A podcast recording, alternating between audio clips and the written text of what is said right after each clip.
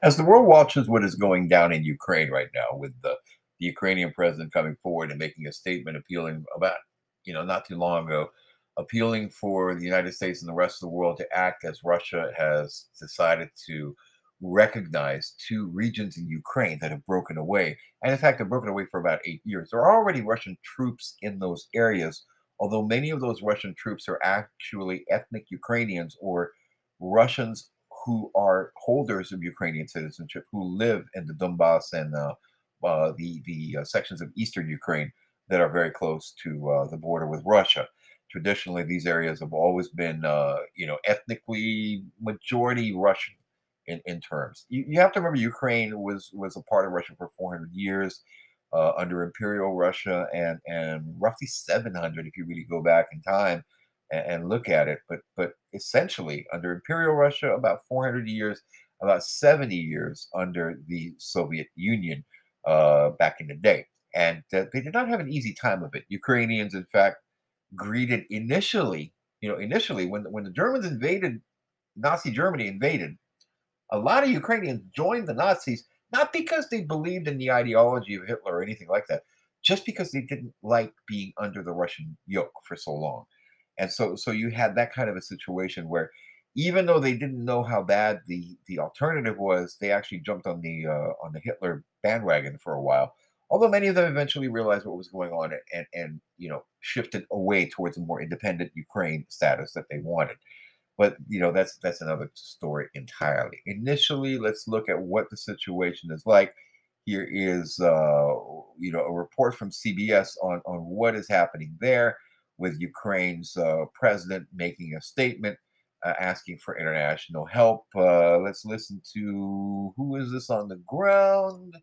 Let's listen in. We begin with growing fears that Russia is on the brink of a full scale invasion of Ukraine. That's right. Earlier today, Ukraine's president asked for international help after eastern regions of the country were declared independent by Russia.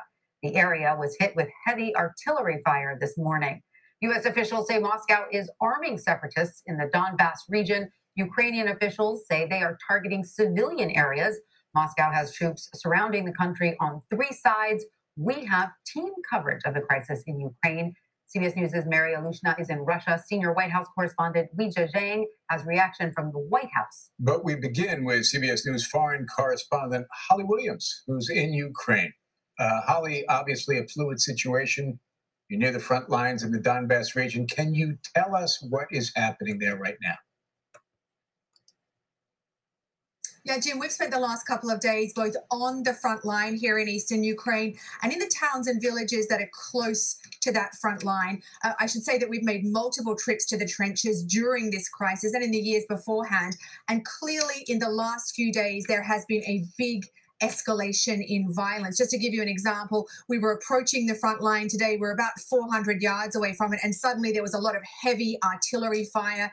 Uh, went on for several minutes. We hit the deck, uh, and then a couple of Ukrainian soldiers told us that it was the Russian-backed separatists who were targeting their frontline positions. And just to be clear, although we know that there are fears of a Russian invasion. In fact, some saying that a Russian invasion has already begun. In this part of Ukraine, uh, the Ukrainian military has been fighting a war against Russian backed separatists now uh, for nearly eight years. After that incident, we pulled back to a, a, small town about 12 miles from the, front, from the front line. But there, once again, we heard the almost constant thud of heavy artillery. It's the same in other small towns and villages close to the front line. And many of those places are still shattered and splintered after previous violence in 2014, 2015, 2016. So it's clearly very distressing for people in this area. Uh, Ukrainian soldiers say they've been given orders only to fire back in their defense. And Ukraine says that the Russian backed separatists are deliberately trying to provoke them. And the fear there is that Russia could then use an escalation in violence or this escalation in violence for its own military action. So essentially, you know, uh, what, what the reporter is saying is that this is a, a, a, basically a situation that has gone worse. Now, NATO had a press conference uh, in, in Brussels a while ago. Uh, you know, after that declaration by uh, by Russian uh, prime minister, is he president now? I don't know. Uh, you know, he keeps switching hats. Uh, the Russian leader Putin had come forward and said, you know what, we're not gonna you know, uh, allow this to continue, and uh, you know that, that they were essentially uh, looking at the situation and, and seeing what was going on. NATO's uh, leadership had a statement just a little while ago. Let's listen in. So Ukraine Commission, uh, and then we'll take uh, a couple of questions here in the room uh, and online. Secretary General. Secretary General NATO. Good afternoon. We have just uh, finished an extraordinary meeting of the NATO Ukraine uh, Commission. We condemn Moscow's decision to recognize the self proclaimed Donetsk People's Republic and Luhansk People's Republic. Uh, we also condemn the further Russian incursion into Ukraine. Moscow has uh, now moved from covert attempts to destabilize uh, Ukraine to uh, overt uh, military action. This is a serious escalation by Russia and a flagrant violation of international law. It further undermines Ukraine's sovereignty and territorial integrity. It damages efforts to find a peaceful resolution to the conflict, and it has grave consequences for European security. This is a crisis created by Russia alone. We commend Ukraine for its restraint in not responding to Russia's repeated provocations.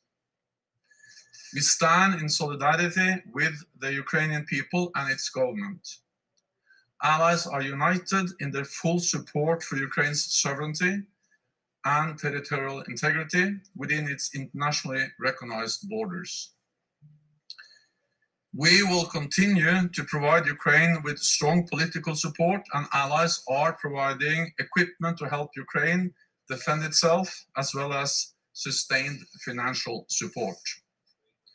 For months, Russia has been building up a massive military force in and around Ukraine, including in Belarus, with well over 150,000 troops and fighter jets and attack helicopters. Many units are now forward deployed in combat formations. They are out of their camps in the field and ready to strike. NATO is resolute and united in its determination to protect and defend all allies. In the last weeks, allies have deployed thousands of more troops to eastern part of the alliance and placed uh, more on standby. We have over 100 jets at high alert, and there are more than 120 Allied ships at the sea from the high north uh, to the Mediterranean. We will continue to do whatever is necessary to shield the alliance from aggression. NATO allies and the rest of the international community warned there would be a high cost of Russia carried out further aggressive actions against Ukraine. I welcome the economic sanctions announced today by many NATO allies and the decision by the German government that it cannot certify the Nord Stream 2 pipeline.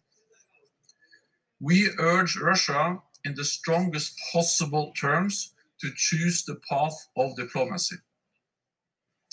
This is the most dangerous moment in European uh, security for a generation. But Europe and North America continue to stand strong together in NATO, united and committed to defend and protect each other. With that, I'm ready to take your questions. Okay, uh, we'll go to Ukraine phone here. Uh, British National News Agency of Ukraine, as NATO has quite transparent policy in the situational assessment. Could you please share the vision?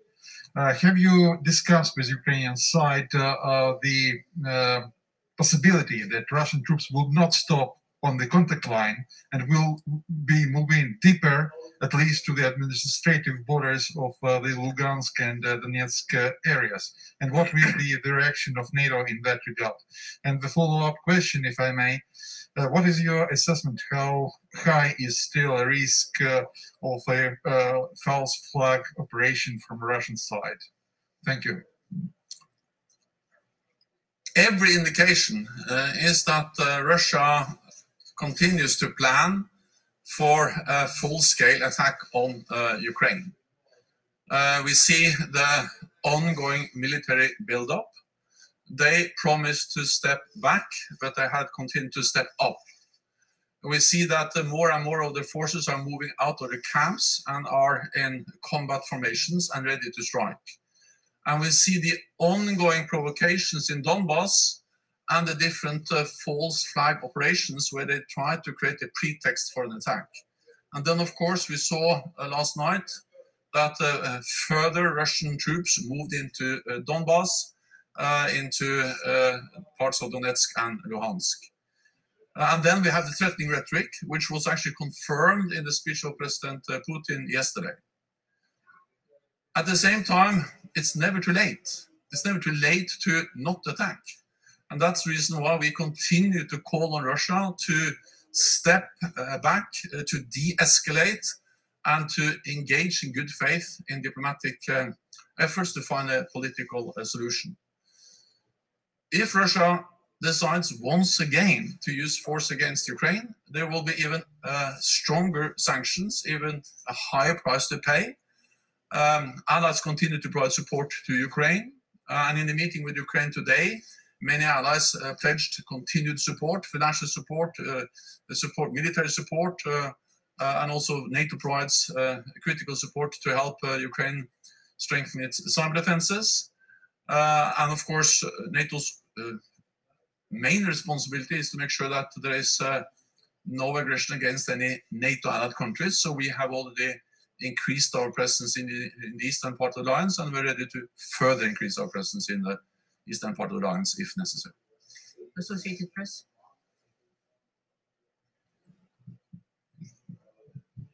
Thank you. Mark Carlson, Associated Press. Do you consider Russia's latest movements an invasion of Ukraine? I think we have to recall that Russia has already invaded Ukraine. They invaded Ukraine back in 2014. They annexed the part of Ukraine, Crimea, and uh, since 2014, there have been uh, Russian military units, forces in Donbass, in Donetsk and Luhansk. So what we see now is that a, a country which is already invaded uh, is suffering further invasion. And, uh, and with more uh, Russian military presence. And this is, of course, uh, even more serious because um, because this comes on, on top of the recognition uh, of the so-called people's republics uh, in Donetsk and Luhansk. So what we see is further invasion of a country which is already invaded. We'll now go online to uh, Greg Palkot from uh, Fox News. Thanks very much, Oana, and thank you, uh, Secretary General. I, I, really have to be precise about this because uh, uh, there's been a bit of uh, confusion. You say last night further Russian troops entered the Donbass. Do you have evidence that Russian troops, vehicles, men, gear have moved from Russian territory into, well, it's really Ukrainian territory, but it's the occupied Donbass? Do you have evidence of that? And if so, that is an invasion, correct? And if so, have you changed your posture at all? But but specifically about that point, you have evidence that new Russian troops have moved from Russia into the Donbass, that is the occupied territory of Ukraine? Yes, uh, and I think again we have to understand that Russia has been in Donbass uh, for many years since 2014, but that has been in a, in a, a covert operation where they have denied their presence. But the so-called separatist has been controlled by and supported by uh, Russian troops, uh, Russian special uh, special operation personnel for many many years. So Russia has been present in different covert operations in Donetsk and Luhansk for many many years. What we see now is additional Russian forces and troops moving in. Um, and uh, and uh, this makes the whole situation even more serious. This is a step change, uh, and then this is combined with the um, recognition uh, of these territories, uh, which are inside the international recognized borders of Ukraine as independent states. So this is adding fuel. This is making it more dangerous and more serious. And, uh, and then on top of that, we also see the continued Russian military buildup and preparation for a larger scale uh, attack on Ukraine. Okay, we'll go to Nicolas Barotte uh, from Le Figaro.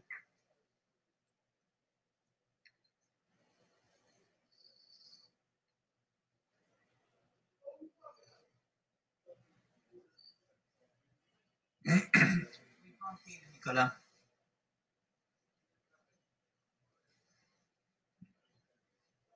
You'll need to unmute yourself. Do you, do you hear me? Um, can you give us a precise view on the military forces and assets that are deployed by Russia near the border and in Donbass and the forces from the, the separatists? You you talked about um, 150,000 troops, but um, could be more precise. Thanks. Uh, well, uh, what I can say is that uh, Russia has well over 150,000 troops. Uh, in addition to that, of course, there are air forces and naval forces also close to uh, Ukraine. Uh, and these forces are partly inside Ukraine already, in Crimea and in Donbass, and partly close to Ukraine's borders, both in the in the in the east, but also in the south and also uh, in the north, partly in Russia and partly in, in Belarus.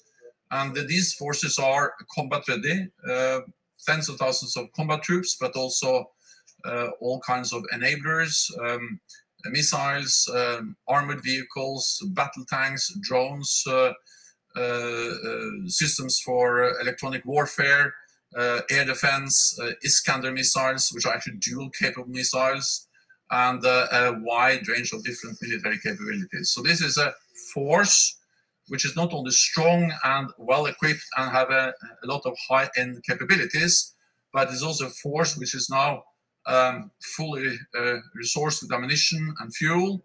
And then uh, more and more of the troops have moved out of their camps and now are, are now in a in a position where they can uh, uh attack uh, without any warning time. So of course this makes the whole situation very dangerous. But as we have stated again and again, uh, Russia still has a choice to choose diplomacy, to step back, and to engage in a political dialogue with NATO allies. And we have demonstrated over a long period of time that we are ready to sit down uh, to uh, uh to to talk to Russia in good faith uh, on issues which also matters for their security, arms control, uh, transparency, and many other issues. Uh, we'll go to Teri Schultz from National Public Radio. Hi, thank you very much for taking our remote questions. Uh, Mr. Secretary General, um, do you worry that uh, that Russia is uh, declaring that it will also recognize this sovereignty? Um, you can can't see my fingers over parts of, of Ukraine that are currently controlled by Ukrainian forces that seems that it would it would make the the probability of conflict a lot higher. And with the baltic states and other uh, other neighboring allies calling for yet more support even more than nato has done so far what more can you do right now practically? Not what you've done so far but what more can you do in the very near future in the next days to reassure those nervous allies what we have seen is a bit mixed signals from uh, Moscow on whether they have recognized uh, the territory between the Russian border and the contact line, or recognized uh, as uh, Donetsk and Luhansk People's Republics uh, the whole territory of the two oblasts. Uh, but anyway, this is a, step change. This is further increasing the threats um, and the violation of Ukraine's territorial integrity and sovereignty, just the fact that have recognized these entities uh, as independent uh, states.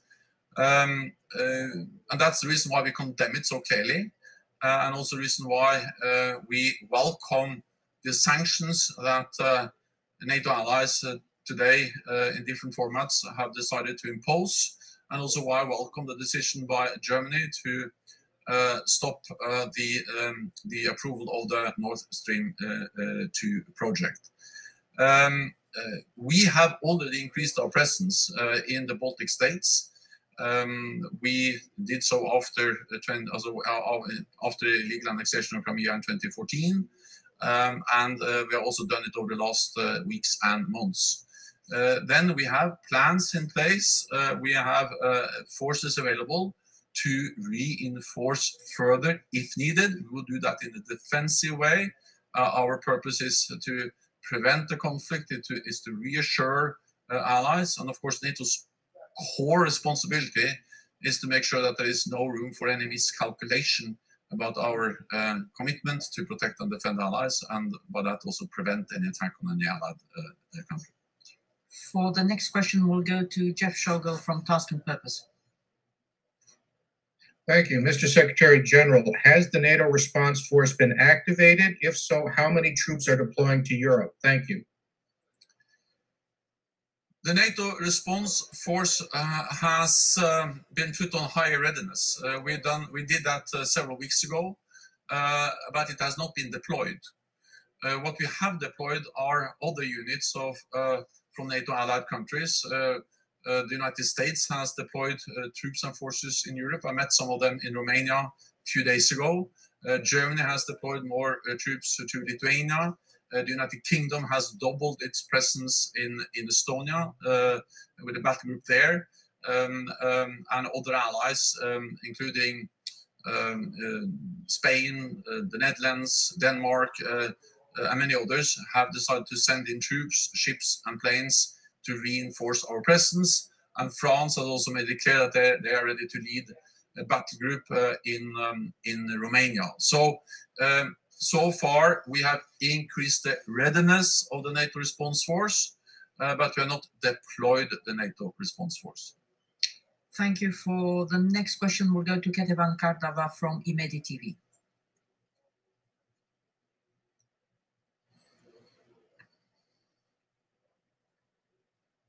Hello. Good evening. Uh, thank you, Oana. Uh, Mr. Secretary General, latest news uh, from uh, Russia. Putin asks lawmakers for permission to use force outside Russia could pave the way for broader attack on Ukraine.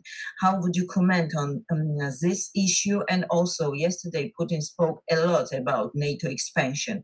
And you know that uh, with Ukraine, Georgia is also uh, waiting for future membership, and, and such statements are so worried for us. What is your comment, and is it possible um, uh, and acceptable uh, about what uh, Putin was talking two days ago, uh, so-called moratorium on uh, NATO expansion?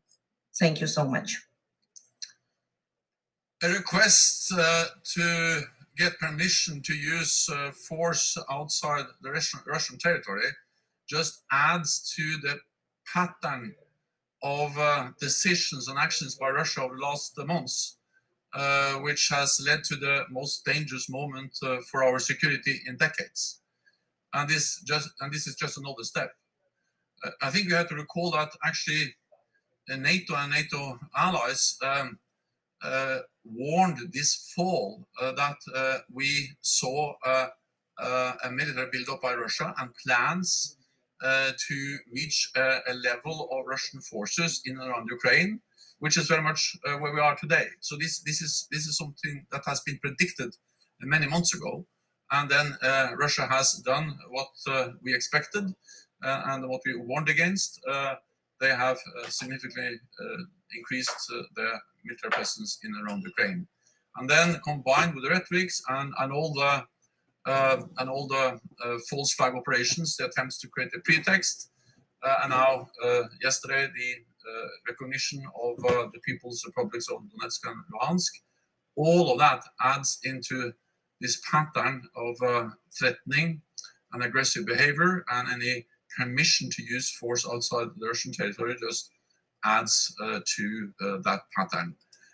So essentially, that is what the uh, situation is with Ukraine right now. Of course, uh, NATO's press conference uh, on on this topic. You were listening there to uh, NATO's uh, uh, Secretary General uh, speaking not too long ago from from Brussels on the situation in the Ukraine. We will be back with more as events warrant. this is Mike of New York, and we are doing a look at Ukraine and that entire situation on our podcast today uh, you know, we'll be back with more as events continue.